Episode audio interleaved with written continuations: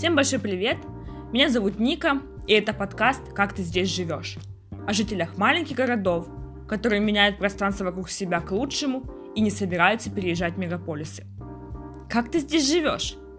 Это вопрос, который я чаще других получаю от друзей из больших городов и иностранцев, которые впервые приезжают на мою родину. В этом подкасте я буду говорить с теми, кто также, пожалуй, чаще всего слышит этот вопрос в свой адрес. И постараюсь вместе с ними разобраться, так ли на самом деле важно, где ты живешь, и почему мы все еще продолжаем жить в своих маленьких, неприметных городах, развивать их и развиваться вместе с ними.